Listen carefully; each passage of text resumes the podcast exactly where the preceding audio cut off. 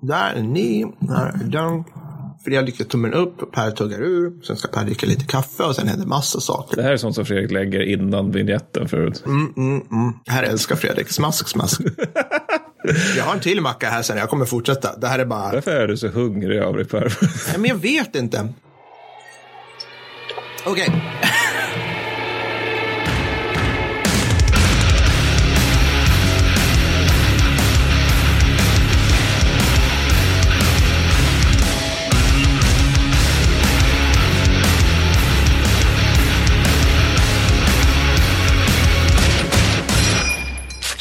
Vackra, underbara, fantastiska lyssnare. Hej och välkomna till Krigshistoriepodden avsnitt 123. Vi har ett roligt avsnitt framför oss, Mattis. Till skillnad mot alla andra, alltså 122 stycken supertråkiga Ja, seriöst, haverier innan oss. Alltså, ja.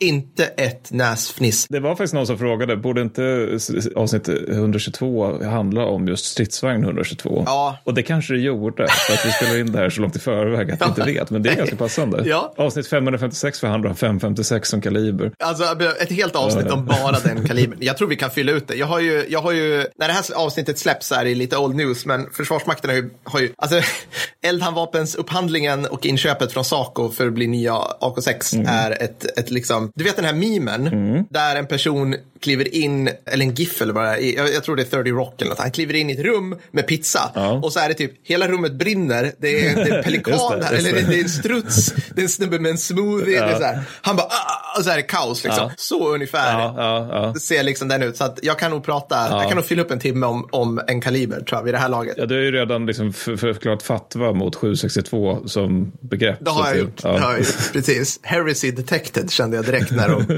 Ah, gud. Men, men ja, vi ska, vi ska prata om någonting jätteroligt. Det vill säga Ja. vi ska löpa hela lidan ut. Ja. Alltså, som, som sagt, vi, vi, vi rör oss liksom bara längre och längre från fenomenet truppmassor som liksom Ja. kolliderar med Det- varandra. det- det är nu, och nu, nu ska vi bevisa det genom att inte prata jordbruksreformer, det, det kommer vi fan till någon vacker dag. Utan nu ska vi prata om ämnet svinstora fabriker under andra världskriget. Jajamensan. Jajamän.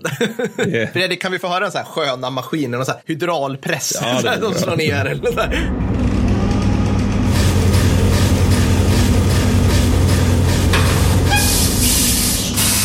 Och det här, det här är ju som vanligt att Mattis och Per väljer ju att gå ut på den tunna isen över djupt vatten bärandes en ryggsäck med tunga stenar. För att vi be- men hittills, vad har vi gjort? Senast, de senaste avsnitten vi spelar in har varit här, kemi och fysik. Ja, ja. Och nu ska vi prata om mekanik och industriplanering. Ja. Också två saker som, som vi inte har koll på. Försvarsindustri. Nej, men det ska bli roligt tänker jag. Men, men du hade en shoutout Mm. Ja. och även jag har en shoutout. Så Jajamensan. Ja, men herregud. Axel Stigberger. Mm. Du ska ha fått den här shouten tidigare, men vi spelar in i den ordning vi gör. Axel Stigberger har gjort, ja det är nog den bästa fanart vi har fått tror jag. En fantastisk liten eh, tecknad bild på eh, mig, dig och Sankt Konrad som eh, åker på en stridsvagn som heter Fredrik. Vilket jag tyckte var en väldigt fin detalj. Det Ja, är liksom det som bär detalj. oss och Ja, oss framåt ja. är Fredrik. Ja, alltså det är jättekul att se. Och han har skänkt den till oss och eh, den finns på muggar och allt möjligt att köpa i vår shop, kickstorypodden.com och sen klickar man in på merch och sådana grejer. Den är, tycker jag är underbart rolig. Så en shoutout till dig. Det här är bra, för nu innebär, som du säger det här nu så innebär det att det måste finnas muggar Ja, med ja. den här bilden på Ja, lagom jag, jag kollar släppdatum så ser jag att Gott om tid på. Gott Ja, om tid. Det är alltid när man tänker så som det sen är liksom så här, man ger, när man har tänkt den tanken. Ja. Det resulterar alltid i den här typen av ljud som är synonyma med ljuden när man är full och inser att man har glömt en pizza i sin ugn. Alltså, den, den typen av... Precis. Men, eh, ja, nej, men det, det jag, håller, jag instämmer i den här shoutout Mm. och jag tar min vana trogen. Då ska vi se här en från, från, från det här med podcaster-appen som jag Oh, tycker att ni ska gå in och ratea oss på. Mm, för då syns vi mer och då får vi mer spridning. Men då är det en som heter Admanta som, är, som ja, det var jättelänge sedan vederbörande skrev den här, men i varje fall ger oss fem stjärnor och skriver bra trams, vilket är en bra rubrik. är bra. Skriver sen, jag kom för tramset, jag stannade för de välgrundade analyserna. Jag är intresserad av historia, men inte nödvändigtvis av krigshistoria. Men de här herrarna gör det mycket intressant. Och kul! Vad roligt. Framförallt kul! Ja. Det var trevligt. Jättemysigt. Ja. Ja. men, och jag tycker framförallt när man kan locka folk som inte är dundernördar som vi är. Ja. Alltså så här, bara, bara i sättet som vi framställer Ja, saker och ting på. Ja, visst, Nej, men det, det, det, ja, men det, det tycker jag också är trevligt. Men med det sagt så vi har stora fabriker att gå igenom, vilket innebär eh, en del information. En så del vill du, information. Ja, vill du börja med liksom det sansade? jag vill börja med det sansade. Welcome to America. Kan vi få höra Star Spangled Banner?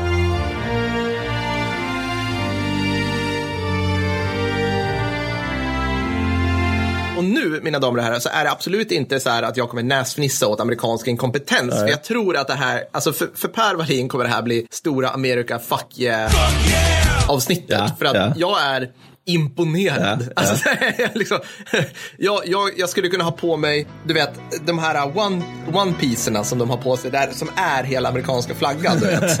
Och gå runt och ha en ölkeps. Just det, just det. Och, och, bara, och bara liksom... AR-15. Ja, men precis. En AR i ena handen och typ släpa med mig en grill i den andra. visst. alltså, jag, jag, så skulle jag ha sett ut nu. För att det här är coolt. Jag ska prata om Detroit Tank Arsenal. Born and raised in South Detroit.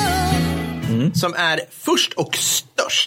Fast det blev ombyggt sen, men det är störst under liksom de första åren av andra världskriget när jänkarna sätter igång och trycker på stora on-knappen på sitt militärindustriella komplex. Och, och då vill jag ju bara säga det, hur roligt det är att de har andra som är större Ja, än den ja, ja. fabrik du Ja, ska ja, ja, ja. beskriva.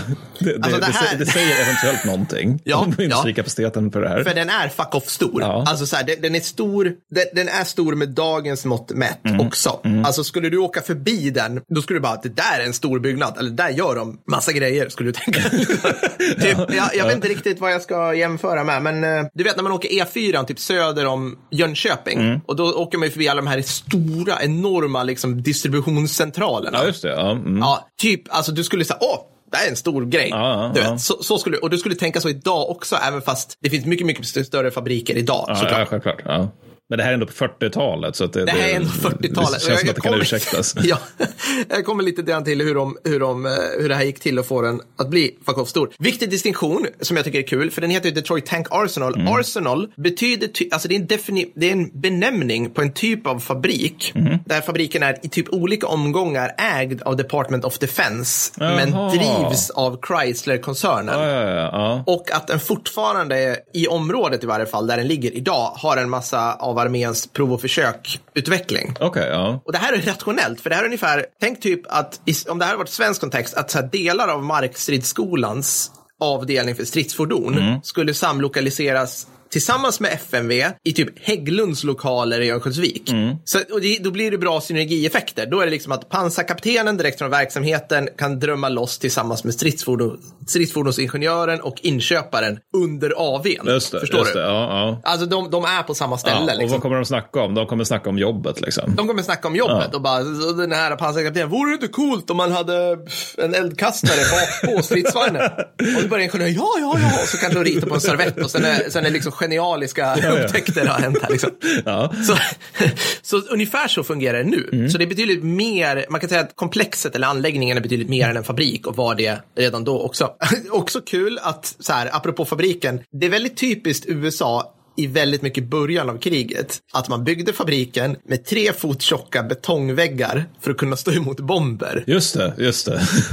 Den är byggd i centrala USA. Alltså, alltså den, Detroit ligger Ja, i ja. mitten av USA. Det liksom det man, man hade ingen aning. Nej, man nej, bara, det, visst, kan visst. dyka upp, det kan dyka upp Heinkel 111 här vilken sekund som helst. Vi må, Jag vet de här Horton Ho 129 eller vad de här Amerika-bomber som, som, som typ YouTube består av. Men Ja. som liksom aldrig ens fanns, alltså det fanns typ tanken möjligtvis. jag tror inte att Hitler hade kunnat tanka den för att nå till USA. Nej, alltså, nej, det, nej. liksom, men det är sån här silverfågel då, den som skulle liksom göra en liten världsomsegling och land, liksom, inlandning i Afrika. ja, just Den skulle det. njuka liksom USA på vägen och sådär. Ja, Studsa exakt. på svär. Ja, det var mycket Ja, det, det, det är så otroligt töntigt. Men alltså, den är byggd för att motstå bomber eh, med jättemycket betong. Och eh, det värsta var väl att den fick någonsin ta emot var ju fågelskit såklart. Ja. Ob, obs, det här är alltså avsnittet där det blir väldigt, väldigt få explosioner. Ja, det Eller det blir, du kommer ha en del, En del, vet jag. ja, några. En del. Ja.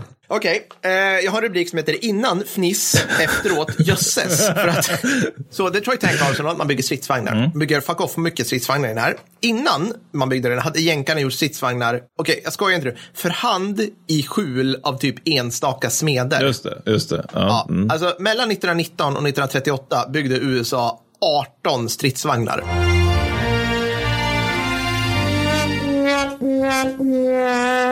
18. Ja, och det är typ så här, alltså, i, alltså de, är, de är inte standardiserade. Nej, nej, nej. Man, man, man, liksom, man byggde typ en prototyp av den och en av den. Ja, och, sen, ja. och alla byggdes på olika ställen. Och de heter så här Kapten Wallins stridsvagn. Ex, exakt så. Kapten Wallin har snickrat ihop den här i sitt garage och sen har vi överste Hagelin Ja. som har svetsat ihop den här i Rock Island och sen har Matti. Så att, så att, och nu, nu skulle man börja med löpande band. Ja. För att man har ju också kommit på, alltså jag, ska, jag kommer till årtalen sen, men man, när, ungefär när Detroit Tank Arsenal drar igång, då har ju så att säga Lend Lease-grejen alltså sugit igång ordentligt. Men det har inte varit så mycket stridsvagnar innan, Nej. utan det har varit mycket annat. Men nu kommer man på att shit, vi behöver ju liksom bygga mer av allt hela tiden. Allt ska bli större nu liksom. Our American way of life.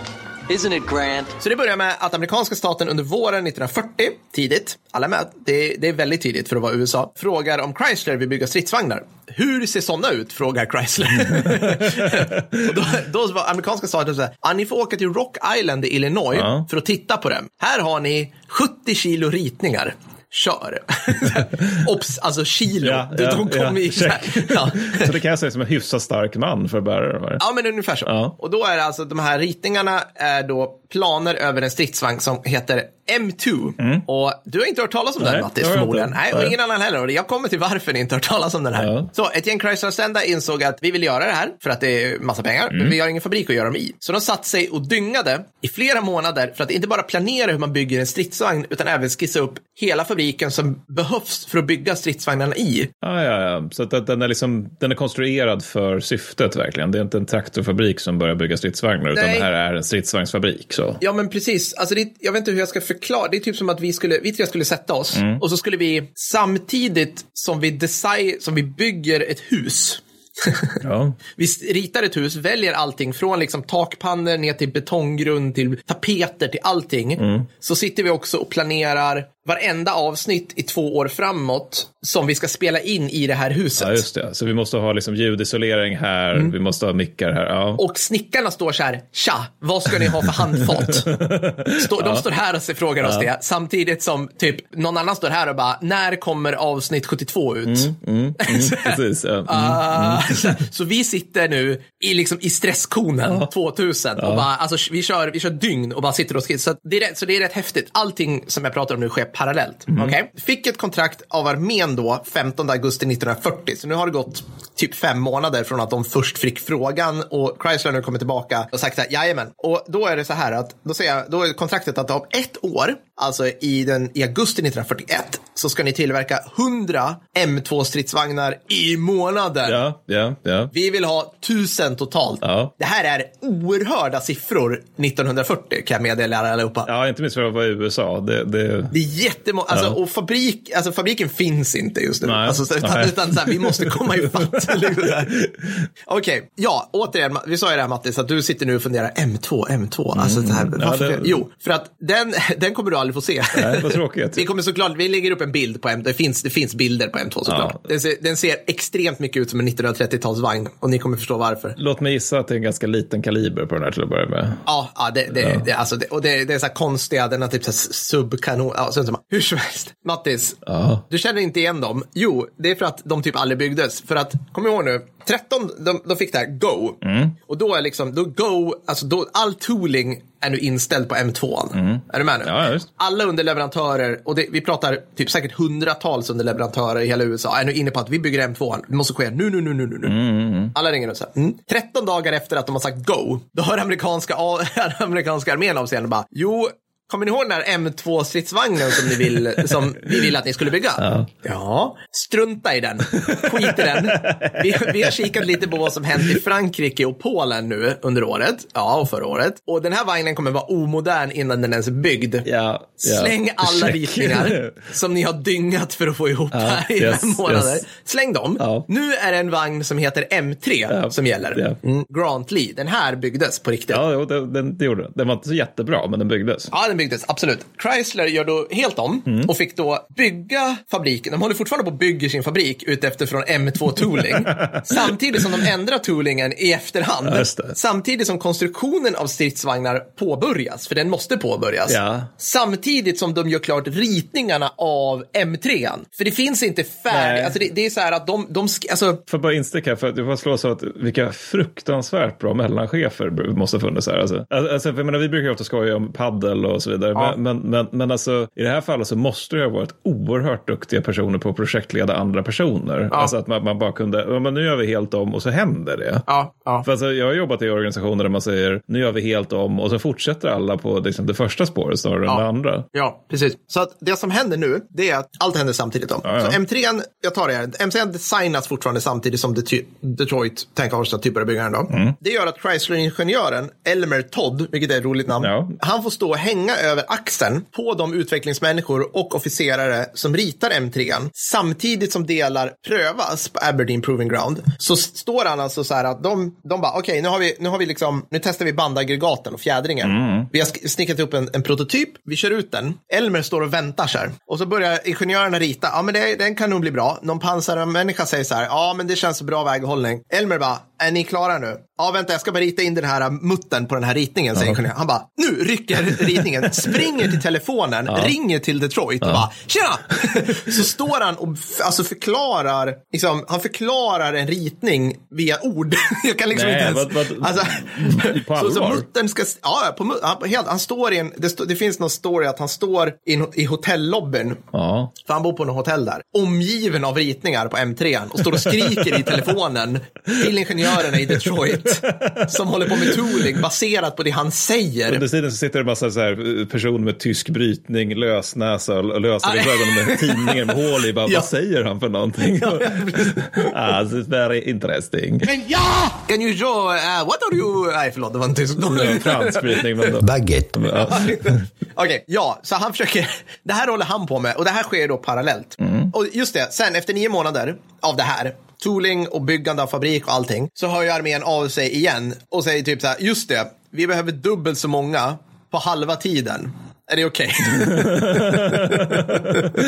ja, det, ja, det- ja, vi börjar ana lite magsår. Det är Ja, lite rövpuls. ja. Det är lite... Ah, ja, jag har också varit stressad. Ja, ja, precis. Nej, så att, och sen ändrar de sig igen. Då, så att när i september 41, ja det är ungefär ett år efter, alltså ett år efter att kontraktet har skrivits på en annan stridsvagn. Obs.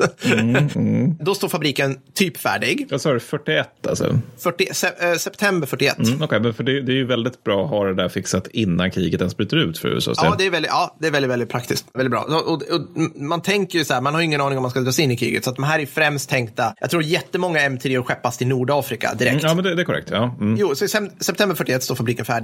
Då hör armén av sig så här. Vi, istället för 100 stridsvagnar i månaden så har vi sagt 200. Mm. Det, eller hur? Ja, absolut. Mm, vi vill ha 750. ja. Ja, just det. Förresten. Kan ni bygga en ny istället? Här får ni halvklara ritningar på en stridsvagn som vi kallar för M- M4 Sherman. Ja, ja. Vi tror att den kan bli något att ha. Mm, Så, så man börjar med toolingomställning igen. Ja, Men yes. alltså nu ska du få höra. Alltså, det, det, det de gör är helt sjukt här. Den 10 juli 1942, Mm. på årsdagen för deras första levererade M3, så hade de spottat ut sig två- 3100 M3. Det är 258 stycken per månad i snitt. Mm. Så de, de går över det som är kravet med andra ord. Ja, ja. men kan man säga. Eller ja, de, de vill ju, ja precis, de, de vill ju skruva upp amerikanerna, men de ökar hela Mm. tiden eh, på, i fabriken. 12 dagar senare byggde, byggde man sin första M4. Åh, jävlar. Ja. 12 dagar efter det hade man helt och hållet ersatt M3 i produktionsbandet.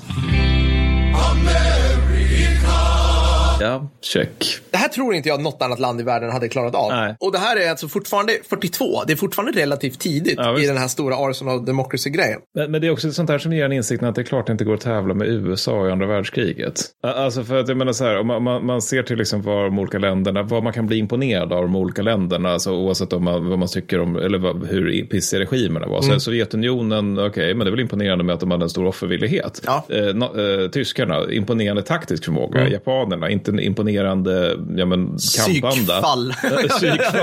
Motivation. aura. Men britternas imponerande spion, spionverksamhet, medan amerikanerna, det är så här, inte jätteimponerande liksom, off- offervillighet, inte jätteimponerande taktisk förmåga. Industriell förmåga, Ja. ohyggligt imponerande. Alltså att man får dåndimpen av det. Ja, men ver- verkligen. Alltså, om det är någonstans vi ser Greatest Generation can do Arsenal of Democracy så är det ju det här. Alltså, det, på något vis har man lyckats få fram civilmotiverade ingenjörer, politiker som ser lösningar och inte problem, samt en satans massa samarbete mellan myndigheter och företag. Sverige 2023, take note. För nu ska vi rusta upp drastiskt. Ja. Alltså anteckningsmaterial fram, säger Ja. jag för det här. För det här är, det är riktigt imponerande när man bara smack liksom. Det, det är lite knassel här och där såklart. Alltså man har kritisk brist på stridsvagnsmotorer under de första åren. Mm. Så man löser det på ett speciellt sätt. Välkommen till Pe- Mekanikpodden allihopa. Kan vi få in kugghjulsläten Fredrik? För nu ska Per som vanligt eh, ge sig in och prata om något jag inte fattar. Och, eh, jag bara säga så här, mina skryträttigheter gällande fordon sträcker sig till att jag inte har tankat fel någon gång och jag har aldrig fyllt på olja i spolarvätskan eller vice versa. Men det här, det, det, sen tar det slut. Ja, men det är lite hacks for skills. Ja, tack. Eh, Så här, jag förstår det som att man på något vis seriekopplade vanliga bilmotorer i 7600 stridsvagnar som rullade av bandet. Så man hittade på en lösning där man på något vis satte ihop. Alltså vanliga, alltså vanliga hedliga Ford-motorer. Typ. Alltså att man, Exakt. ja. ja. precis. det, det är också väldigt roligt för det är så epa. Det är så fruktansvärt epa. Ja. Det är, eh, och det, jag tänker mig, jag vet inte, driftsäkerheten i att ha fyra stycken motorer. alltså, ja, men, men tydligen. eh, Ja, men så här, jag undrar om det här skulle fungera idag. För att en modern bil är ju en dator i praktiken. Ja. Med, medan, medan på den här tidens bilar är ju just bara rent mekaniska saker. Alltså det, det finns ju, det är bara massa pistonger Mm. Ja. som går, går runt. Massa kugghjul. Ja, precis. Och det är skithäftigt. Alltså, jag, har inte, jag har inte satt mig in i liksom vad det är för typ av människor som jobbar här på så vis. Men jag menar, det, är, det, är liksom, det är folk som på många sätt kan det här utan och innan. Mm. Liksom. De uppfinner ju också en hel del liksom, lösningar på fabriksgolvet, är min uppfattning, Mm. för att få, få det här att gå snabbare. Liksom. Så, eh, jag kan inte säga exakt vad, men bland annat de håller på med, liksom, de håller på med mock-up-tester som är rätt coola. Som är liksom att de bygger, i, bör, jo, i, bör, i och med att de inte vet vad en stridsvagn är när Chrysler börjar bygga det här, Nej. så gör de en, en, en, en trämockup på M2 och då lackar de den. Och då ser de, då sätter de ihop den här på alla sätt som går. Och då ser de att, eller, och de lackar den för att de ser slitage då. Du vet, på lacken. Att om du vrider ihop två grejer, Mattis, och sen ser du att det blir liksom, att det är slitage någonstans. Då ser man att, ja men då sitter inte den här tillräckligt bra. Förstår du? Ja, jag förstår. Ja. Det, eller det är min uppfattning Ja, att de gjorde i varje fall. Så de, då kan de se så här, aha, där ser vi liksom eh, innanför fjärde bärhjulet, där ser vi att det har blivit slitage. Då måste vi kanske fundera på eh, dimensionerna på den muttern. Fast allting är ju, det är ju trä och alltså, Mm. Men, men det, blir det här är väl sånt som är resultatet av att det är massa så här skrotnisse i blåställ som är ute och driver tillsammans i flock. Liksom. Vad var det jag löste för problem igår? de är så fruktansvärt skrotnissiga. Ja. Alltså jag kan liksom inte ens, jag, tror, jag vet inte ens om sådana här människor finns längre. Men det tror alltså, jag inte. som För det, är det här är så... sådana som liksom, när de inte jobbar där har typ byggt bilar själva. Ja, det är ja, ja. inte på skoj ens. Utan för det, det förekom ju förr i tiden att folk liksom tog lite grejer som de hade Ja. hemma på gården. Liksom, Ja. Och så, så blev det någon form av fordon. Ja, nej men eh, exakt så. Det är superimponerande allt det Mm. här. Ja, och vad, ska, vad kan jag lägga till? Under bygget av fabriken så nästan dubblerade man ytan igen när man kom på det. Mm, bra. Så storleken på hela tomten Storleken på hela tomten då slutade på 0,46 kvadratkilometer. Ja. För att ge det lite perspektiv, det innesluter utan problem hela Gamla stan. Vad sa du? 0,46, Kvadratkilometer. vadå, så en halv kvadratkilometer? Det innesluter Gamla stan. Okej, check. jag. Ja, mm, Ja. mm. Det... Det- är inte, alltså så här, ja, det, jag försökte liksom fundera över, sätta det i andra perspektiv, men det är inte svinstort, Nej. men det är rätt stort. Det är rätt stort, det är det. och framförallt så byggs det här då mitt ute i, alltså på fält Mm. utanför Detroit, liksom. I Warren, Michigan. Hur som helst, fabriken blev snart elva andra sites för Chrysler. Liksom. det. Elva andra smådelar på andra ställen. Och mot slut, vid sin höjdpunkt, var liksom 25 000 pers anställda på Detroit Tank Arsenal och dess liksom, filialer, dess små satelliter utspridda i, antar jag, på, i delstaten. Liksom. Men det är ju fruktansvärt många människor. Alltså det, det, det här när Volvo skulle läggas ner för en massa år sedan, då minns jag att det snurrade runt en siffra om att det var 7000 personer som var an, anställda. Alltså, Men det var ju liksom i, på Volvo. Mm. Ja, ja. Det, det, den, den företagskoncernen. Så, Sen, så, så 25 låter ganska mycket. 25 Ja. är jättemycket. Ja, men och liksom generellt då, eh, till slut, 25 059 stridsvagnar under kriget producerade de. Mm, så det är, en, eh, det är någonstans runt en fjärdedel Ja, fjärdedel. Hälften av alla tillverkade Shermans blir det då. Ja, fast det är inte bara Shermans, nej. Nej. Utan det, nej, just det. Man, man, de tillver- alltså, USA till, hittade att de tillverkar ungefär 70 000 Ja, just det. Ja, mm, stridsfordon av rimligt. alla typer. Ja. Det är både M3 half-tracks och bla bla bla, men mycket mest stridsvagnar. Då. Men det är ju ja, fruktansvärd mängd stålkolosser som tor- trocklas ut med andra ord. Oerhört många, Mm. oerhört många. Det gick oerhört fort. Så att, uh, jag, jag, jag, jag är imponerad. Jag är, med, jag är med. väldigt Jag är imponerad. också oerhört imponerad. Det, det, jag, ibland så tror jag så här att, här, var kom de här människorna ifrån? Ja, men de kom ju från the great depression. Mm. Så mycket möjligt så var det så här att man bara, man såg, man hade en ohygglig arbets, alltså en på Fredrik-nivå arbetsmoral Ja, liksom, ja, för det här visst. också. Liksom. Ja, också att man har ju ett väldigt tydliga morötter, liksom, för att när man hamnar, det går vi igenom i Stilla havspodden, Mm. men, men att om man, om man har det här med att du har folk som har tagit sig från stora depressionen Mm. och sen så får de helt plötsligt ett fabriksjobb, då är fabriksjobben, de är ju väl avlönade Mm. inom den amerikanska krigsindustrin. Och det här innebär ju i sin tur att du kan köpa, ja, men vad var det Göran Persson sa, en, en kappa till frugan och en cykel till pojken. Ja. Eller sånt där. Alltså att man, man, alltså att le, ens levnadsstandard går ju upp märkbart ifall Ja. man är fabriksarbetare under kriget. Och det innebär ju, i alla fall i USA, och det innebär ju att man har därmed en morot till att fortsätta vara flitig och jobba hårt, för man blir verkligen belönad för det. Ja, alla hade bilar. Mm. Ja, visst, visst. Det, det var nästan ett krav för att det låg så otroligt långt bort ifrån all kollektivtrafik det här stället. Det här är kul för att för oss, när vi tänker på 40-talet, fabrik. Jag, vi har ju liksom, jag bor ju inte långt ifrån där ASEA-strömmen gick. Det är liksom tusentals människor cyklade in varje morgon tusentals människor cyklade ut. Och så ser ju fabriker ut i Europa. Ja. Folk går till jobbet. Liksom, För att, vadå, ja, men, brittiska fabriker. Ja, så här. USA, nej, nej, nej, alla kör. Alla kör. Vilket är ju en hel del, alltså det säger en hel del om, eh, ja men som du säger, välståndet skulle jag vilja påstå. Ja, men absolut. Men också, det, säger, det är också orsaken till varför amerikanerna aldrig någonsin kommer göra någonting åt sina CO2-utsläpp. För att det är liksom så befäst att det här med att ha en bil som går på helst någon form av riktigt ful diesel är en del av the American way of life. American way. Isn't it grand?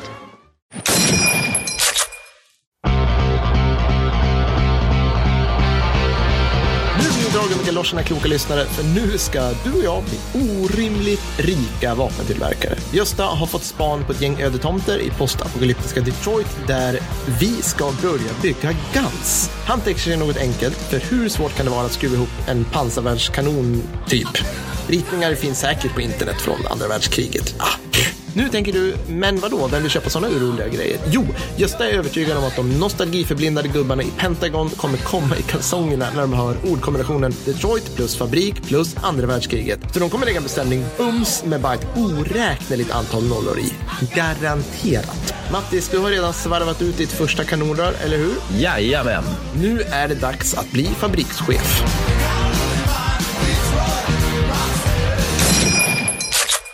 Ja, ja. ja men det, det var ju oerhört imponerande. Ja, det är sjukt häftigt faktiskt. Så då kanske jag ska ta någonting som är liksom lite mer snurrigt. Ja.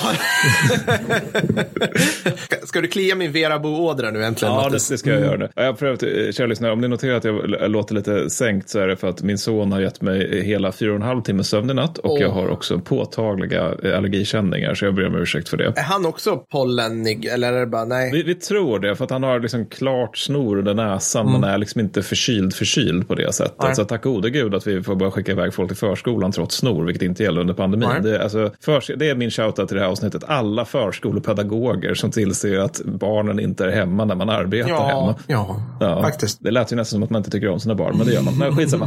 Nej, men jag ska prata om eh, Nibelungenverk. Yes, jag kan väldigt lite om dem, så det här blir bra. Ja, nej, men det, det, är så här, det, det, det är ju då Nazityskland och det har, kan man ju nästan ana på, på ordet då att det heter Nibelung. Så att det är ju förmodligen skulle jag gissa då efter Nibelunglied, det vill säga en, en opera av Richard Wagner.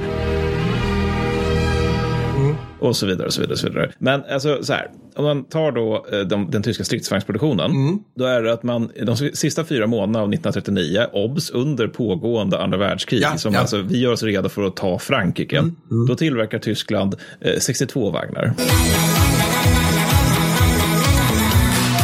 Ja, ja, ja. Ja. De sista fyra månaderna, 1939, under pågående världskrig, Ja. så tillverkar man 62 vagnar. Orsak till detta är eh, ej löpande bandprincip och primitiva arbetsprocesser generellt. För att det, det, och det här är ju någonting som också kommer hänga med kriget igenom, Ja. Mm. att de har kvar det där du beskrev, att det är bysmeden som håller på att försöka fundera ut hur man ska bygga en panter på bästa Ja. sätt. Ja. Och ny fabrik då planeras redan 39 i Sankt Valentin i Österrike. Mhm. Och det här blir då den enda tyska fabrik, och det här tycker jag på något sätt nästan är lite svindlande när man tänker den tanken till slutet, för det är alltså den enda tyska fabrik som uteslutande, uteslutande monterar ihop stridsvagnar, infanterikanonvagnar och eh, pansarvärnskanonvagnar. Den enda. Ja, det, det finns andra som gör stridsvagnar, men de gör i regel någonting annat också. Det passar, alltså, jag tog upp det här i Östfrontspodden, alltså att den tyska industrin är större än den sovjetiska, men den sovjetiska producerar mer. Och det är ju bland annat på grund, på grund av sånt här. Den tyska industrin är inte rationellt organiserad Nej. för fem öre. Och det är också, it's not a bug, it's a feature. Men, men, men det, här, det här är ju roligt, får jag bara sk- skjuta in? För jag, jag är ju en, en, ett stort fan av typ Antikrundan. Ja, Och där är det så här, så fort det dyker upp leksaker Ja. så är det alltid så här tyska firmor. Ja, ja. Och liksom så. Och de, de, har så spelverk och grejer som är visst, så här visst. jättefina. Och jag tänker alltid så här, de där höll ju de på med när de borde gjort annat. Ja, ja jag. alltså, Alltså, jag så förutsätter att det är samma, samma fabrik som gör liksom STG 44 är också den som gör någon speldosa som är helt mekanisk. Ja, men de sitter där med liksom. korrigerad Det- plåt och gör en lite så här rolig snubb, eh, lite rolig så här, eh, marschmänniska som slår på en trumma. Precis. Och sen gör de 15 sådana och så bara, ja just det, jag ska göra en automatkarbin också för det pågår ett utrotningskrig. just det, Ja, bara, ja, ah, klick, klick. Och så här är en, en bysmed eller en så här. Det är en ganska god beskrivning av Ja. tysk industri.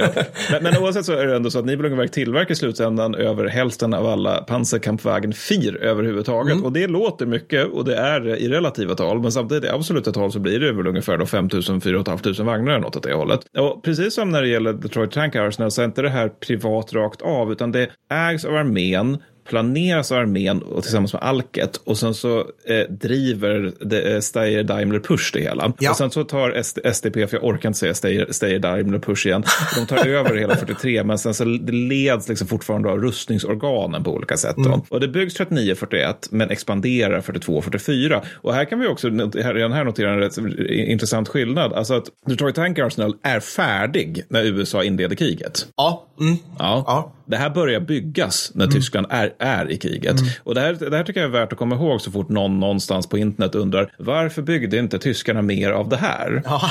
Ja, alltså det finns inte fabriker för Nej, det. nej, Och det. Mm. tar jävligt lång tid att bygga dem. Alltså det, det, det, är liksom, det, det finns eh, strikt fysiska begränsningar för sånt här. Och det innebär, och inte, om man har en begränsad mängd fabriker och Random Verabo eller Sovjetabo på nätet skrattar eller undrar varför bygger vi inte mer av X? Ja, det innebär ju då att om man, inte har, om man har en begränsad mängd fabriker då kommer X gå ut över Y. Alltså Ja. det finns alltid alternativkostnader och inte minst för tyskarna, det kommer vi återkomma till. Det här vet alla vi som har spelat Horse of Iron. För Ja, exakt, man, gör, exakt. man gör retooling och då tar det 300 år innan man är Ja, igång. visst, visst.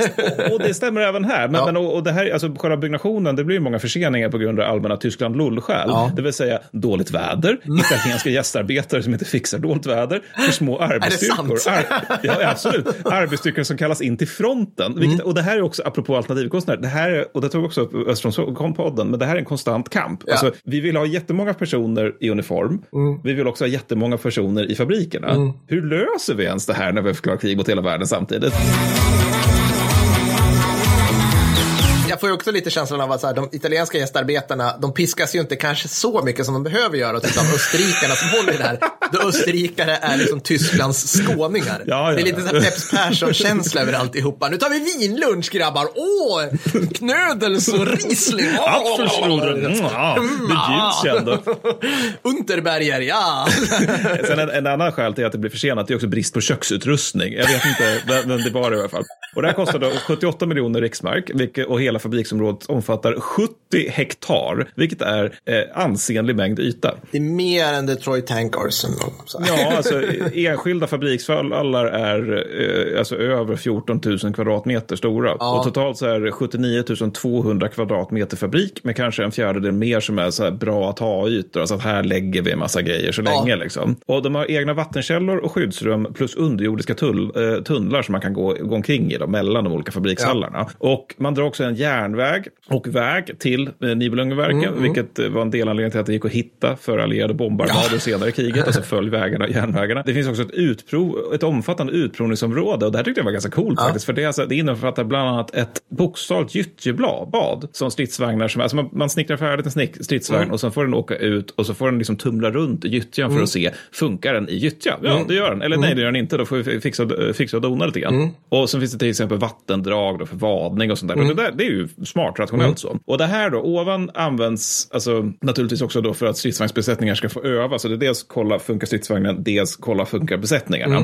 Om man bygger då alltså en 20 kilometer stor stridsvagnsbana som eh, vagnarna ska kunna hoppa runt i då. Men det här, det stöter dock på patrull. Kan du gissa varför? Om, alltså, om, man, om, man, om, man, om man bygger och vill liksom förstora en stridsvagnshinderbana i Nazityskland, vad, vad tror du är problemet med det? Varför skulle det någonsin stöta på patrull? Så? Att man, det ligger i natursköna eh, Sankt Valentin i Österrike. Äh, är det miljöpartistisk eh, ordförande i Länsstyrelsen som har sett att det finns grodor Exakt, där? det. Som... E- e- exakt det. det. Det är alltså den, den nazistiska motsvarigheten till Naturskyddsverket som Nej. säger nej, nej, kein kartoffel. Att det, är liksom, det här är vackra områden. Ja. De kan vi inte liksom hugga ner och ta bort för att bygga stridsvagnar. Nej, är det sant? Det är sant. Nazityskland hade en av de absolut mest ambitiösa eh, djurrättslagstiftningarna i världen med den här tiden. Det är helt och om man då tänker hur de såg på människor Ja. Mm. så blir det lite extra sjukt. Eftersom det var liksom typ så att djuren och människor är på något sätt i samma kategori rent liksom så här värdemässigt. Liksom. Ja. Alltså att vargen den påminner väldigt mycket om tyskarna tycker vi, så den är mer värd än kanske rumäner. Mm, ja, precis. Ja. Men och ekorrarna är mer värda än judar. Alltså det, är hela, hela, alltså det är samma skala som man ser till. Det är så här, det är så här Borat-logik. First we have men, Ja, men then det we exakt have den dogs, logiken, then exakt we have den the logiken. little bugs, and then we have women. Very nice! Exakt, exakt den logiken. Och det är, ju så, och det, är också mycket sådär med att man tänker, får att man har tänkt att riva autobahn efter kriget. För att då skulle man ersätta den med liksom den här typen av men du vet, som landsvägar vet, som, som följer landskapet och det ser naturligt ut. Och au- autobahnen behöver vara ett nödvändigt ont för att vi ska upp, upprätta liksom, eh, ja, tredje riket. Då. Men, men, men trots Naturskyddsverkets protester så får man till slut igenom det hela på grund av att du vet, det är krig Ja, just mot det. hela världen Ja. samtidigt. Men först efter kompromisser. Ja, ja, Och det, så slutar det med att, man, man, att det inte alls sker utan man bygger ut befintlig bana istället då, nära Nibelungenverket. Men Mm. jag jag tyckte mest det var lite kul. Då. Och vi skulle nu prata lite grann om arbetsstyrkan och arbetsförhållanden. För det, Mm. det är en ganska intressant sak i sig. Då, att man, alltså man har ju då behov av arbetarbostäder, vilket innebär att man bygger upp ett litet mini-Tyskland i närheten av Nibelungenverk. Mm. Då. Och det finns flera hundra hus här och fl- med ytterligare lägenheter. Då. Mm. Och några är lite större för att det ska finnas familjer där och sen är det några ytterligare lite större för mellanchefer liksom, Ja, ska leva ja. lite mer bekvämt. Och det här finns lite, lite olika varianter, men gemensamt är en för tiden mycket hög standard. Mm. Apropå det där med det här med att det finns en morot att jobba på fabrik. Det finns även en morot för tyska ar- fabriksarbetare att jobba på Nibelungenverk. Så det, det finns liksom individuella snarare än kollektiva toaletter och saker i den stilen som alltså, äh, inte är en självklarhet i stora delar av världen vid den här tiden. Man har även små stall för husdjur. Så att alltså, det finns ett kattstall och ett hundstall, då, vilket är ganska gulligt. Det finns så, snickarboar för pappa och syrum för mamma och så en trevlig asfalterad cykelväg genom Ja. en så här lummig lövkorridor på vägen till Nibelungenverk. Och som du sa, de åker inte bil utan de cyklar. De cyklar. Mm. Och det här låter jävla mysigt, eller hur? Folkhemmet, eller så här, men det känns- Folkheim! Folk- men, det man bygger, och så man bygger, men det man bygger är ju dock ett mini-nazi-Tyskland. Ja, ja, så att ja. det är ju här det slutar bli mysigt. Va? För att sålunda byggs även i brist på, alltså på grund av brist på eh, arbetskraft läger för krigsfångar och så kallade Ostarbeiter. Ah, alltså där. Mm. Ostarbeiter betyder östarbetare och vi kan kanske ana vad det är för någonting. För det är alltså östeuropeiska trälar i Mm. alla praktiska hänseenden. Deras boningar är ju avsevärt mer rudimentära naturligtvis. Det är liksom träbaracker med gemensamma latriner och så vidare. För man också att de, de, de säger ja men ni kan få odla lite egen mat och sådär. Ni får Ja. ha grisar men ni måste liksom stå för slaktningen själv. Så det, är inte, det, är liksom inte, det är mer så här vi bygger en medeltida by. Så, Ja. så därför, här får ni vara. Men sen också okto- oktober 44 till mars 45 så är det även koncentrationslägerfångar då från Ja. ett satellitläger till Ma- Mauthausen. Då, eller Maut- Mauthausen. Och det här byggs då, det här satellitlägret byggs nära Nibelungenverk och inbegriper då förstås slumpmässiga mord och elstängsel. Då, Så att det, det är återigen den här skalan igen. För att det, det som är med Nibel, Nibelungenverks eh, arbetsstyrka det är att det är en direkt spegling av Nazitysklands idealvärld. Alltså, Arier lever i välstånd, undermänniskor arbetas till döds. Det vill säga precis som nassarsvinen ville ha det. Så mars 42 består arbetsstyrkan av 2500 pers. Oktober har den redan växt, eller oktober 43 menar jag, har den växt till 6600 pers. Och cirka hälften är icke-tyskar, det vill säga gästarbetare och inom stora stationstecken gästarbetare, eh, krigsfångar eller trälar. Och arbetsförhållandena är i linje med ovan, det vill säga att tyskarna, tyska arbetare de får bra löner men arbetar också hårt, alltså med en hel del övertid. Ja, alltså ja. det är ett rejält jobb. Ja. It's a war on och så vidare. Och så Ja, it's a vidare. war on. Och, och, så, och det är ju inte så liksom, konstigt egentligen alltså. Och de, de, de, precis som, det är lite konstigare kanske då att de, precis som alla andra tyskar, inte får ha fack. Utan istället så representeras de av något som heter Deutsche Arbeiterfront, som snarare alltså, det är liksom inte att det, är, det representerar arbetarna för partiet, utan det är snarare så att det här representerar partiet för arbetarna, förstår du vad jag menar? Ja, jag tror Ja, ja. Ja, Mm. alltså, Ja, Det, det är mer sånt organ då. Lite uppifrån och ner-känsla där kanske. Ja, ja, sätt. li- mer, mer den grejen. Det är liksom strejkrätt, vad är det för någonting? Nej. Utländska gästarbetare och krigsfångar, de, de har, alltså trots egentligen vad, att, vad det är för rike vi pratar om här, så, så de har ändå en viss autonomi faktiskt. Och det är för att fabriksledningen, de är ju inga trevliga människor, men de inser liksom att vi måste ju entusiasmera de här människorna lite grann ändå. Alltså vi kan ju inte bara hålla på och piska dem, utan för då Nej. får inga tillverkade stridsvagnar. Så att de får en del underhållning och till och med en del ledighet också. Där de kan, Jag har för mig att de kunde gå iväg till någon specifik bar eller något sånt där ifall de hade lite tid över. Men om de inte sköter sig så anmäls de å andra sidan med en gång till Gestapo. Ja. Så, så det, det, det är liksom tydlig piska morot så. Och koncentrationslägerfångarna då, de tilldelas knappt mat, sällan skyddsutrustning och dör i mycket stor omfattning som eh, följd av ovan då. När det gäller självproduktionen, nu kommer vi äntligen till det lite mysigare här då med saker som byggs. Ja. Den en, inleds då i mars 1941. Ja, mm. Just Ja, det. så ja. Eh, två år efter, typ. Två år in i kriget så Ja, inledde ja. vi produktionen i vår enda för syftet byggda stridsvagnsfabrik. Ja, ja. Korrekt. Och, men ändå, det är, ändå, det är liksom inte så farligt för att Barbarossa har ju åtminstone inte inletts. Det är några månader, det. kvar till dess. Men, men, så vi, har, vi har några liksom, månader att få upp ångan här. Så. Våra pansar två år dominerar fortfarande, men det kommer vi nog kunna ändra på på några månader. Ja. Ja, ja, det är inga konstigheter. Vi har de här tjeckiska bisarra små lådbilarna Ja. Utgöra spjutspetsen under anfallet mot Moskva. Italienska tanketter kommer bryta igenom Uralbergen. Men också bisarrt nog leda till massiva inringningar. Ja, Men ja, skitsamma. ja, ja, ja. Men, men omedelbart stöter man på en flaskhals och det är bandaggregat. För OKH vill ha 100 bandaggregat i juli 41. Ja. NV, eh, Nibelungenverk färdigställer 160 redan till 19 juli. ja. samma år. Ganska bra bra. så. Men ungefär samtidigt så börjar man tillverka Panzerkampfwagen 4 aus F, alltså F-versionen av Pans- Panzer 4. Och den första är färdig i oktober 41. Så att alltså, någonstans under tidiga sommaren 41 till oktober 41 så bygger man precis en Panzer 4. Ah. Något annat som har hänt under den här tiden är att man bygger en enskild Panzer 4. Eh, det är ju att östfronten vid det här laget i högsta grad är ett faktum. Ja, ja. En annan spexig grej det är att den här enskilda Panzer 4, Ja. det är alltså en tredjedel av alla Panzer 4F som görs på Nibelungenverk under hela krigsåret 1941. Man gör tre vagnar totalt av Panzer 4F i Tysklands enda för syftet byggda stridsvagnsfabrik. Alltså totalt alltså. Tre styck. En trea.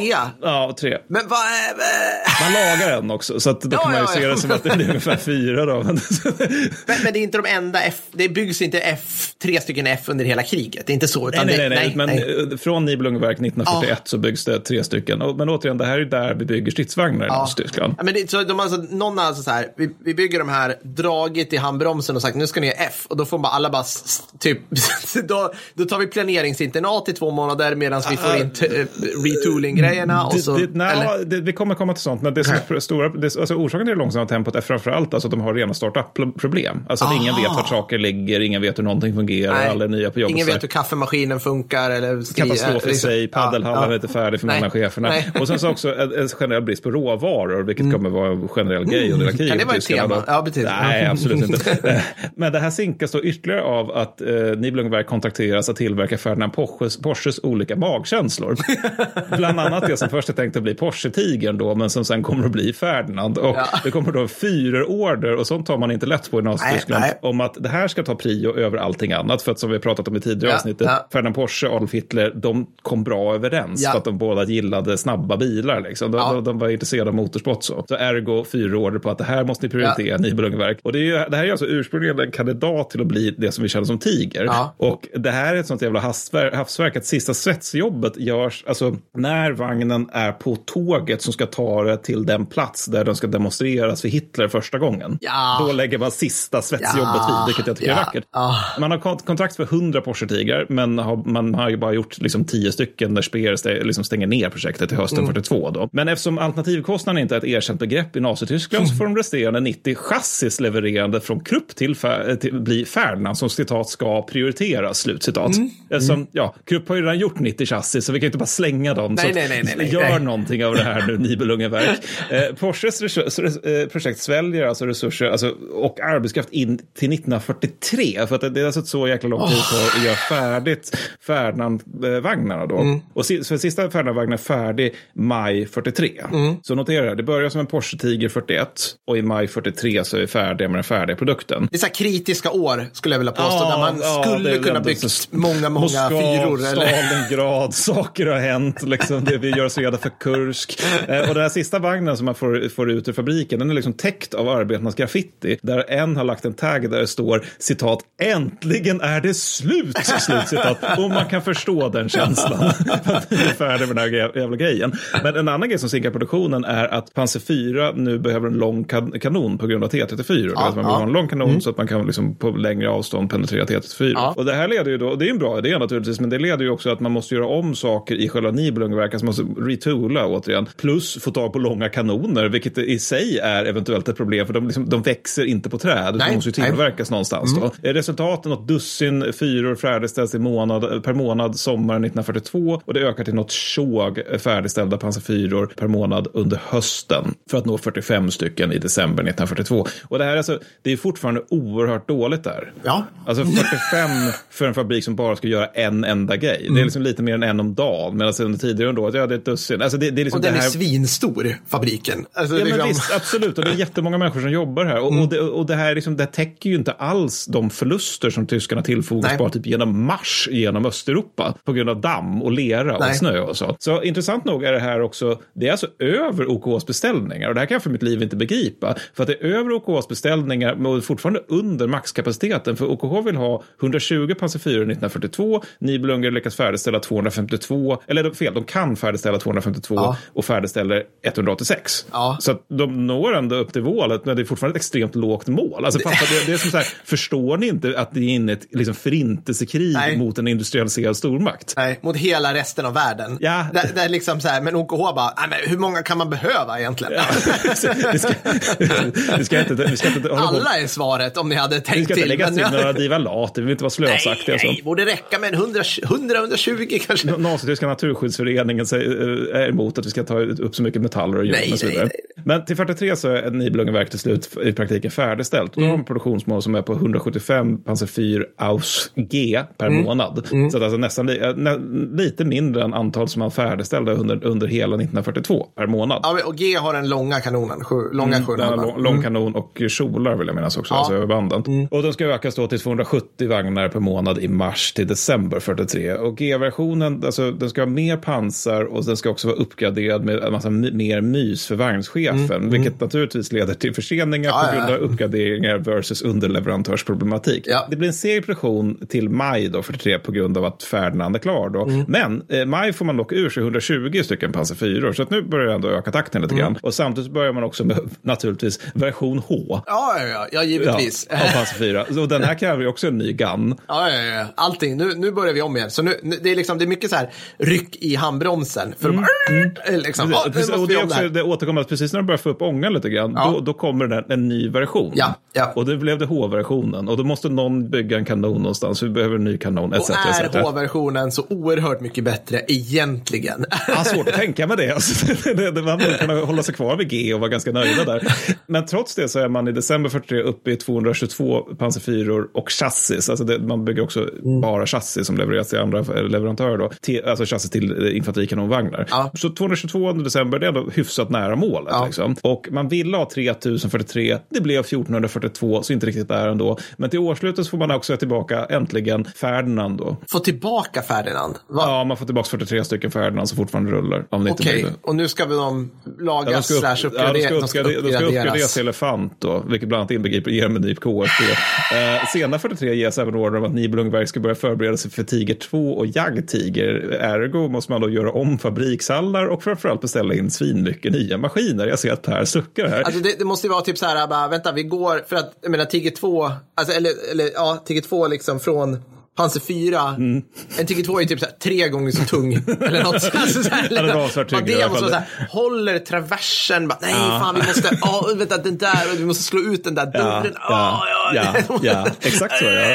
Och just det, och vad är uppe i skyn ovanför dem ungefär vid det här laget? Mm, vi kommer komma till det. Vi kommer till det, vi kommer till det. Mm, vi kommer ja. till. Men, men alltså, kan vi också tänka oss att de här nya maskinerna blir försenade? Det har jag svårt att tro i denna välhållande krigsmaskin som är tredje helt riket. otänkbart. Helt, helt otänkbart. Och äh, för alltså att man och- och dessutom då redan tidigare beställt in maskiner för att bygga panter. Ah, okej, just det. Men det kontaktet blir ju aldrig av. Nej. Så då blir det mest så att det här slösar en massa tid, resurser, pengar på Ja. att göra någonting som inte blev. Ja. Och men så lite snabbt om 44-45 då, att alltså, trots allt ovan så höjer Nibelungenverk sin output. Och det, alltså, det här är ju oerhört illa organiserat, särskilt om man jämför med Detroit. Men det, det finns någonting som nästan är imponerande, att de trots all den här skiten Mm. så lyckas de här blå, blåställsnassarna som drar runt på fabriksgolvet på något sätt få ur sig fler stridsvagnar än vad de gjorde året Ja, innan. ja. Så att eh, till mars 44 så har de, har de iväg eh, 260 pansarfyror då, eh, för hela den månaden. Ja. Och till sommaren är de, de är egentligen de enda som fortfarande gör pansarkampfhagen 4. Eh, J är vi uppe i nu. J, ja.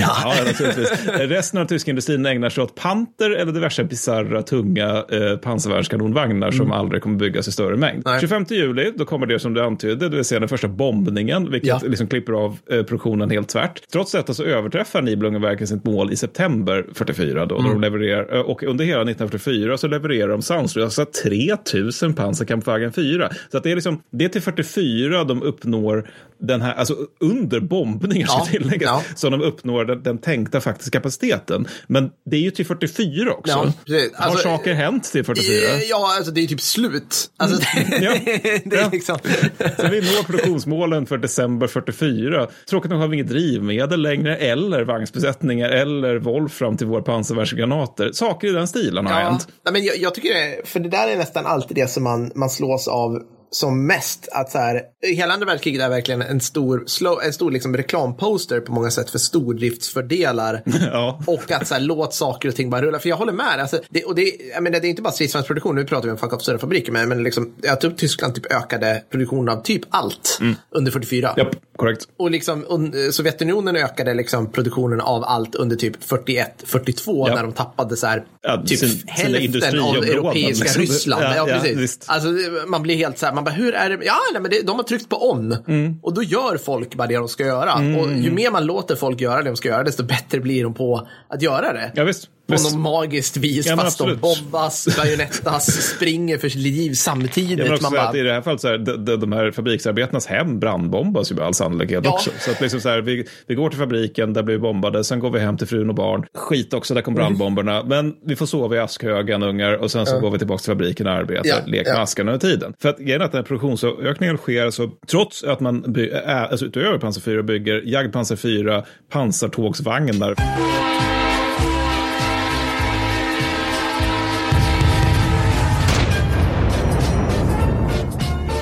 Vilket är roligt att man bygger 1944. det här ska vi prioritera, hörni. Ja. Pansartåg. Vi har, vi har hittat vårt Wunderwaffe, Ja, pansartåg. ja, och naturligtvis jagdtiger då. Eh, här, för, här nu, är- alltså, ju- just när jagdtiger som vi pratade om tidigare någon gång, men i sammanhanget Nibelungenverk, det börjar då att man på Hitlers order eh, gör jagdtiger med Porsches bandaggregat. Mm. De här visar sig otjänliga, varför man som vanligt tar Henschels, för det är alltid Henschels grejer som fungerar Ja, i Nazityskland. Och att byta vilka band man använder i en tung pansarvärnskanonvagn, den tyngsta som har byggts om jag inte minns fel, det får säkert inga följdeffekter Mm. Nej, för produktionen. Det leder inte till sänkt Panzer 4-produktion, men, det, men däremot till brist på ökad dit. Mm. Och det, det krävs ungefär lika mycket arbetskraft och resurser för att bygga en jagdtiger som det krävs för att slänga ihop två stycken Panzer, Panzerkampfwagen 4. Då. Så att det, det, det liksom, ja. Vagnens besättningar skickas till Nibelungenverk för att hjälpa till i byggandet av sina vagnar i väntan på att vagnarna ska bli färdiga då, i fallet just jagdtiger. Och maxnivå av produktion uppnås i december 44, återigen detta jävla december 44, då 20 stycken jagdtigers faktiskt byggs. Ja. Bombningar av Nibelungenverk och järnvägar till Nibelung, Nibelungenverk ställer till problem för produktionen naturligtvis. Och det gör även att arbetarna sådär till 45 då, alltså ändå till, nu börjar det kännas lite kämpigt, årets 45, då det är liksom inte heller, det är inte längre helt tillförlitligt att de dyker upp vid fabriken. Ah, okej. Nej. nej. Det sinkar ju, det hämmar ju produktionen. Absolut, ja. Men, men på något sätt så får eh, Nibelungenverk ända ur sig 392 stycken pansarkampfwagen 4 aus J alltså under krigsåret 1945, vilket Va? jag faktiskt inte förstår hur det ens går till. Alltså, för det, här, det har jag sagt tidigare någon gång, men alltså vid det här laget är det på allvar så att tyska stridsvagnschassis kan produceras på ett ställe och sen så måste man ta kanonen till stället som producerar tornet med häst och vagn. Alltså det finns inga järnvägar längre, det finns liksom, det liksom, alla dör bara, det finns ingen mat. Alltså, men på något sätt blir det nästan 400 Panzer 4 J-versionen. Men tråkigt nog för tyskarnas del så avbryts produktionen helt och hållet i och med att amerikansk trupp ankommer till Nibelungen. men det är också de då går det in genom slutar. Liksom. grindarna. Liksom. Här, Ja, ja. bara, hej, hej! Trycker på off, den drar i off-spaken. Det det, som du sa i, för, i försnacket hade, att det här är liksom på nivån att vi fortsätter producera när det pågår liksom faktisk eldstrid i kafferummet. Alltså Ja, att det, det ja, är liksom, ja. det, det, det är så oerhört konstigt att folk fortfarande går till jobbet under de här Ja. förhållandena. Bara här, om de kommer till Nibelungenverk då är det förmodligen så att de som bor i Sankt Valentin och kring Nibelungenverk ändå hört att ja, Amis är på G. Liksom. Ja. De, de finns en dagsmarsch. Ja. Jag går till jobbet i alla fall. Vad ska jag annars Nej, men göra? de, de Liksom. kanske redan är befriade. Om du bor i en by, så den, befri, den befrias på, på, på söndagen. Ja, ja. Och du på måndagen, då går du upp, cyklar liksom in genom tyska linjer där de ligger liksom, där Landstorm ligger och gräver ner sig. Till din fabrik så att du kan producera stridsvagnar som sen ska köra ut. Och på eftermiddagen dagen efter då blir du befriad. Ah, nu kom ni! Ja, ja, ja. vad ska du annars göra än åka till jobbet? Jag fattar inte. Vad, Precis ska, så, vad skulle jag så. göra? Jag vet inte. Nej, nej, men alltså, det måste ju varit något sånt för folk gjorde det i alla fall. Alltså, Ja. det, men, men, ja. nej, men så ryssarna tar sen över det hela och monterar ner det mesta av Nibelungenverks maskiner som skickas tillbaka till Sovjetunionen. Då. Och i den här beskrivningen av båda de här två svinstora fabrikerna under andra världskriget, jag tycker det liksom på något sätt blottlägger en grej. Och det är att på något sätt när det gäller andra världskriget är inte frågan hur kunde tyskarna förlora kriget? Nej, Det är nej, inte det man undrar Nej. om man tittar på industriproduktionen på det här sättet. nej. Där den ena är rationell, producerar jättemycket vagnar. Den andra består av nycker och producerar många vagnar trots nycker snarare Ja. än någonting annat. Ja. Utan den viktiga frågan är ju snarare då, hur kunde det ta så jäkla lång tid för de allierade att vinna kriget? För, för att det är väl, alltså jag menar om man ser på samlade resurser och hur resurserna brukas, då är det bara, hur kan det här ta sex år att besegra? Ja. Och då, då, svaret blir ju då det som vi pratade om tidigare, alltså taktisk effektivitet och liknande. Men, men, men, det, det är bara vann så... alla strider utom den sista. Ja, Typ. men, men, typ, men, alltså, men, det, blir- men det blir alltså, det, det är sånt här som gör att jag ofta känner en stor matthet när över liksom, professor eh, YouTube och general Reddit-figurer som är liksom, så här, pekar på nassarnas bristande industrikapacitet. Så jag bara, ja, men det vet vi väl. Ja. Eller det, liksom, det är väl inget Alltså det, det, det konstiga är inte industrikapaciteten, det konstiga är hur, varför är de svåra att besegra? Varför är. Japan svåra att producera? De har ännu sämre industri. Ja. Då, får man ju titta på någonting annat ifall man vill ha svar på den frågan. Ja. Än på just industriproduktion. Eller förstår jag tänker? Jag förstår precis hur du tänker. Jag tycker det där är eh, väldigt bra. Jag, jag har en slamkrypare, en Jaha, liten ja. bonus. Så Den tar nog två minuter. Ja. Största fabriken under VK2 som kanske gör bäst ifrån sig. Pentagon skulle jag vilja nominera. Intressant vinkel då. Ja, men så här. Visst, producerar en satans massa papper och inte så mycket guns, tanks eller flytetyg. Men om man vänder på det så är det också USAs sanslösa militära byråkrati plus deras industrikapacitet som fällde ett avgörande under andra världskriget. Alltså så här att de hade planer för allt från början och planer för deras planer som sen hade planer. Det kan ju faktiskt vara så att det blir bättre att ha, säg, ett gäng överstar i Pentagon vars enda uppgift är att se till att just den här oljan för B29ans motorer tillverkas och skeppas till Saipan till detta klockslag. Än att ha en, en tysk som fick lägst skattning i officersutbildningen, som är ansvarig för typ alla drivmedel i hela Wehrmacht. Alltså, han har lite på sitt bord, Fritz. Så här, han, är lite mycket kanske. Det hade varit nice. Alltså, så, jag vill bara lägga upp den också. Liksom. Högst skattning däremot är de som är kompanichefer och ergo dödas i väldigt Ja, stor ja, omfattning ja, och ja. helt jävla oersättliga när kriget har gått en stund. Ja. Nej, precis. Genomsnittslängd på 25 minuter på östfronten för en tysk kompanichef. Nej, men precis. Att, eh, så jag vill bara lägga in en det. Jag vill slå ett slag för stabsofficerare Ja, och att tycker ha jävligt många utav dem. För det kan vara en poäng, speciellt om de har någon form av meritokratiskt urval Ja, kopplat till sig. ja. Att de kan faktiskt göra ett bra Ja, jobb. röster, röster har ju höjts för att vi ska göra ett avsnitt någon gång som handlar bara om staber. Ja. Alltså, men det kanske blir en serie snarare. Ja, det kanske bara- blir det. Jag vet inte, ska vi gå igenom alla så här eh, G eller J-funktioner? Vad heter de? G på kompani och G, G. Nej, jag vet inte. Men, men det skulle vara kul. Jag behöver lära mig mycket mer i så fall om jag ska klara Jag brukar gå in där och bara, vad gör alla här? Jaha. Ja, Hej översten. Hörni, Men det var det. det var det. Vad ska vi prata om nästa om Per? Det ska jag berätta för dig att jag har faktiskt ingen aning för att det är väl ett Är det ett extra avsnitt? Du... Alltså det vet jag inte, men, men Nej, nästa ordinarie avsnitt. Ja, då ska vi prata om Arvin. Ja. Army of the Republic of Vietnam. Precis, inte en liten rödhårig kille som blir liksom mobbad på 50-talet, utan en, en sydvietnamesisk armén. Det kommer bli eh, skoj. Jätteskoj. De faktiskt, andra vietnameserna skulle man kunna kalla det. De andra vietnameserna, precis. De som inte vann. Nej. Ska vi prata om. Ja. Nej, precis. För att vi är så satans hipster. Ja, men det blir kul. Det blir kul att återvända till Vietnam. Det ska bli roligt. Äntligen får man säga själv. Yes. Hörni, vi hörs då. Det gör vi. Ha det gött. Hej då! Hej då.